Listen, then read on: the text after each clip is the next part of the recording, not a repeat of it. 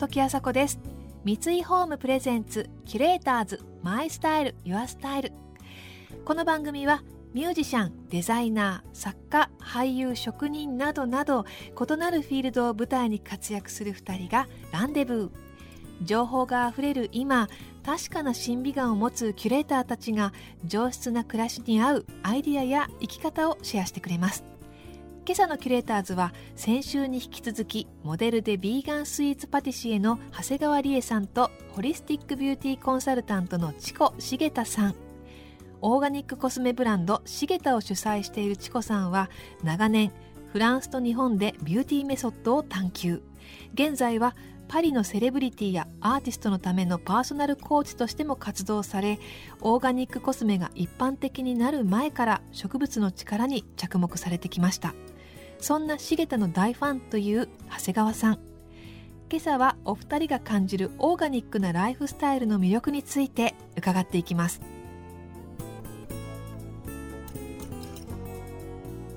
三井ホームプレゼンツキュレーターズマイスタイルユアスタイル。この番組はオーダーメイドの喜び三井ホームの提供でお送りします。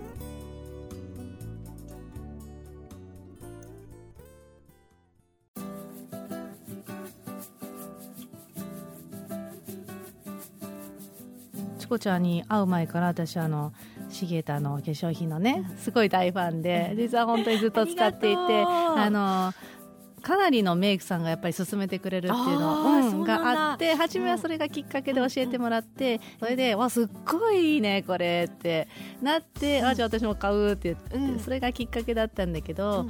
このホリスティックビューティーコンサルタント、これはどうやってあの作ったの、あの私もともとやっぱりこう美容の家に生まれて、うん、おばあちゃんもそうで、うん、あのうちの母もまだ現役なんだけど、まあ、美容室で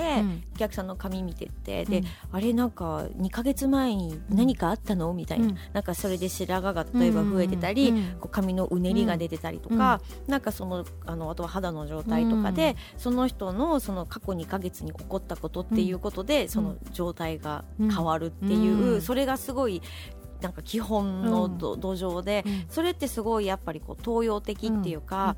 であのやっぱりホリスティックな考え方っていうのはまさにそこで、うん、あの健康にしても、うん、本当に美容にしても、うん、その原因あその例えばニキビができましたみたいな、でそのニキビをやっつけるっていうことじゃなくて、じゃあなんでそのニキビができたのよっていう、それはじゃああのホルモンのバランスなのかなとかやっぱり血流なのかなとかあの体の解毒ができてないからこう肝機能が疲れてるのかなとか、やっぱり原因ってやっぱり中にあって、内側からケアすること、でまあ、今よくねデトックスっていうとみんな、クリーニング体のクリーニングすることだって分かってくれると思うけど、うん、なんかそういうことをすることで好きでものがすごい綺麗にあのできてなくなるみたいな、うん、で肌のくすみが取れるとか、うん、なんかそういうことをあの伝えていくのが、まあ、ホリスティックビューティーコンサルタントっていう仕事で、本当に今日本だけじゃなくて、なんかそういうのを取り入れていく、あのヨーロッパの会社がすごい増えてきてるって、もすごいいいことだと思うし、でそうするとなんか自然にみんなチョイスがオーガニックになってるんですって。うん。であの私もまあシゲタっていうブランドをもう今年で11年目なのね、やりやってて。であのもともとオーガニックってやっぱり私もすごいこだわってるのは、うん、そのオーガニックで育てられた、うん、そのまあ、食材もそうだと思うけど、うん、その植物でやっぱり製品を作るってやっぱりすごくその植物の力があまりにもパワフルで、うん、なんかいい食材を使うと美味しく料理ができるのと同じように、化粧品もいい素材を使うと、もう例えばこう化粧品のボトルの成分リストを見て全く同じものでも、いい原料か、まあ、うん、っていう原料化で、全く違うものが出来上がると思うの。オーガニックってさ、もう全然違うよね。違うよね。全然違うよね。その強さだったりね、香りだったりね、比べるとよくわかるよね。そう、それその分やっぱり育てるのもすごい大変だから、やっぱり愛情はすごいね、たくさんかけられてると思うし、で今度それをあの化粧品っていうのにしていくと、うん、なんか結局、うん、あのワインもほら、うん、なんていうの年によってこう味が違うのと同じで、全然違うんだよ毎年できるものが。でもさそれがそうじゃないとじゃない、うん、そうそうなの、そうなの、ね、私たちはそれを共通認識として持ってるんだけど、でもなんかこう違うっていうことはもう、その成分のその化学分子の構造がみんなちょっと違うっていうことで,、でその不安定なものを安定させた製品としてこう商品化するっていうことがめっちゃ難しいの。これはもう、あのお菓子作りもそうだと思うんだけど、なんていうかなただのレシピ通りの、まあ、普通の食材だけで、あの決まった通りに作ったら、あのそれ通りにやれば簡単にできるかもしれないけど、やっぱ新しいその、違うバランスを見つけていくっていう作業が発生して、それには本当化学式の分子の構造をいかにこう知って、あのそれをこう、なんていうのかなこう調和できるようにしていくかっていう、うん、あのまあ、うちそれはうちのラボのマネージャーがやってるんだけど、うん、サイエンスの分野でクリエイティブでないと。できないわけ、だから本当りえちゃんが新しいレシピを作ると全く同じ。そう。オイルまた買いたいんだけどって言ったらもうあれはないの できないの。できないのって。まあそりゃしょうがないよなって。そうね、うん、うんうんうん。そう思った、そうそれがでもオーガニックの良さだと思う、うんなんかいつも同じでいつもあるっていうことに、なんか慣れきっちゃってると思うんだけど、でもなんか自然のものってそうじゃないっていうこと、はそうだったよなみたいな、そうね。逆に全部一緒の方がおかしい気が、ね、その通りだよ、うん、本当はね。本当はそうだと思う、だからねあのオーガニックの製品の例えばレモンが形がみんな違う、ローズマリーの枝の枝っぷりがみんな違うみたいな。なんかまっすぐなわけないんだからさそうなのよ。そうなのそうなのキュレーター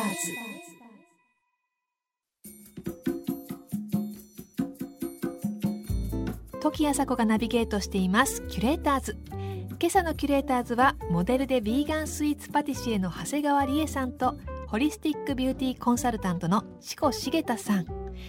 うん確かに商品が毎回毎回必ず同じクオリティで出来上がるって考えるとそれってなかなか難しいことですよね。オーガニックですと特に同じ方がおかしい。ワインと一緒というのは非常に納得できる説明でした。化粧品も毎年違うものができるんですね。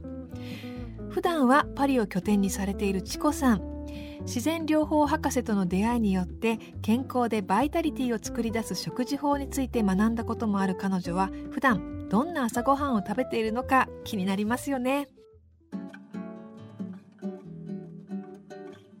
チコちゃんのスムージーの本出したでしょ？うん、うん、そうそうそうあの朝食もスムージーとか飲んでるの？うん、そう私はね、あの朝食はまあよく今よ最近出てるコールドプレスジュース、うん、あれを毎日毎朝飲んでて、セロリとフェンネルっていう野菜があるんだけど、ウイキョウ根っこのウイキョウと、あとリンゴと、レモンと生姜っていうのがベースで、うん、それをこう毎日朝ジューサーでジュースにして飲んでて、でそれとあとあのミューズリーを食べてるんだけど、結構こう種種系、ナッツ系をすっごいいっぱい入ってるミューズリーに、あとドライフルーツが入っててでそれをアーモンドミルクで食べてて、であのお茶は基本そば茶とか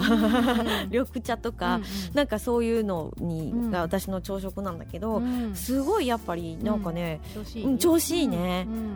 だってさ免疫力高そうだもんねめちゃめちゃなんかこう細胞が生き生き、うんうん、もうパスーンみたいな感じだもんね。あそうなのかな、そう、た種だな。種ね。種ね。やっぱり。ああの小さい粒がさ、やっぱあんなどでかい木になっちゃったりとか、どでかい植物になっちゃったりとかするわけだから、種はね、いいね、あと私あれも結構取ってるのハト麦を粉になってるやつを、その水にかけたりとか、あとごまもすりおろしてるやつをとか、あとヘンプシードね、あれもあの粉にして、でそれを一緒に食べてるんだけど、やっぱりまあねちょうど今産後で6か月なんだけど、そのあのビタミン E とか、そうそういうのやっぱりたくさん取る、取りたいなと思って、特に今は増やして食べてる。うん、そうか。ねミューズリーとかだったら簡単だもんね、混ぜるだけだし、ね、そうそうそうそうそうそうそう。そうすごい簡単だし、うん、なんかその中にこうシナモンとか、うん、やっぱりこうドライフルーツもね本当に美味しいから、うん。あのパリでね私も行った時思ったんだけどあとお土産でもらったドライフルーツもあるんだけど、うんうん、すごいさ日本よりたくさん種類があってそうそうそうそう。ねめちゃめちゃ美味しいの。そう びっくりした、うん、あれは。そう。で、フルーツってやっぱりすっごい元気になる、でもちろんフレッシュなフルーツもね、こうビタミン C もたくさん取れたり、まあ、ビタミンもそうなんだけど、こう肌にいくらビタミンをつけたとしてもさ、そんな量はね、その量よりやっぱ摂取した方が、早 いし、早いしね。でも根本的に変わるかって、まあ、それもあるけど、でもなんかこうみずみずしいフルーツはもちろんだけど、例えば冬のね、ちょっと寒い時期なんかは、種系、ナッツ系、であと糖度が高いものがドライフルーツ、糖度がこれがやっぱり冬の体にはすごくいいんだよね。一番合ってるとじゃあ今ねまさにねそうそうそうそうそうそうそう。そう。えりえちゃんはなんかこう日々すごくね、うん、私もやっぱりねチコちゃんと同じでコードプレスジュース、うん、すごい好きで、うんうん、えっ、ー、と葉山でねあの鎌倉の隣町なんだけど、うん、あのそれをコードプレスジュースを作ってるお友達がいてで彼女はねそのフルーツと野菜プラスあのハーブの勉強もしていて、ハーブをそのジュースに入れてるから、もう本当にはまっちゃって。大体だから朝朝食はそのジュース飲んで、もう疲れてる時、もう寝る前にねそれも飲む時あるの、あでもわかる、うんあの翌朝楽だしそうそうそう。だからもう全然違うなと思って、なんか消化のすごい助けになるんだよね、やっぱりこう火を入れてない食材ってやっぱりその消化酵素がすごい多いから、だからまあスムージーももちろんそうなんだけど、なんか消化をあの自分の力でまあ消化をするっていうことを私たち毎日してるけど、その力にかなりエネルギーを使っていて、そうそう。だからやっぱりその消化を助けるものっていう考え方で私はまあフルーツもすごい摂取量普段めちゃくちゃ多いんだけど、うん、朝はやっぱりドライフルーツとそのジュースを取り入れることで、体の準備をするっていうかね、うん、れは本当に体に良いと思う。うん、キュレーターズ。時あさこがナビゲートしてきました。三井ホームプレゼンツ。キュレーターズマイスタイルユアスタイル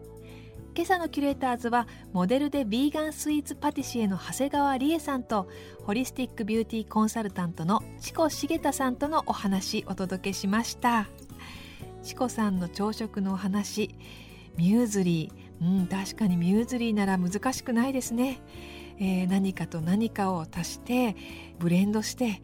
そこにまた何かを足してってなると物臭な私にはどうしてもそういった新習慣は取り入れられなかったりするんですけれどもミューズリーなら混ぜるだけっていうのでねしかも美味しいし真似してみようと思いました。そんな私が難しいなと思ってなかなか手を出せないスムージーなんですけれども、えー、チコさんがスムージーの本を出されています。講談社より発売中のリセットジュースを始めようパリ美人のダイエットです。これを読んでスムージー入門してみたいと思います。来週も長谷川理恵さんとチコ茂太さんをお迎えしてフランスの子育て事情や母親が抱える悩みについてお聞きしていきます。それでは時あさこでした。良いお年を。